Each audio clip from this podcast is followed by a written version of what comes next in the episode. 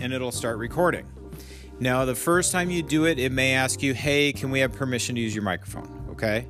That's okay, give it permission, otherwise, you can't record. So, right now, you see my timer going up? It's recording my voice into the iPad. I tap that X again.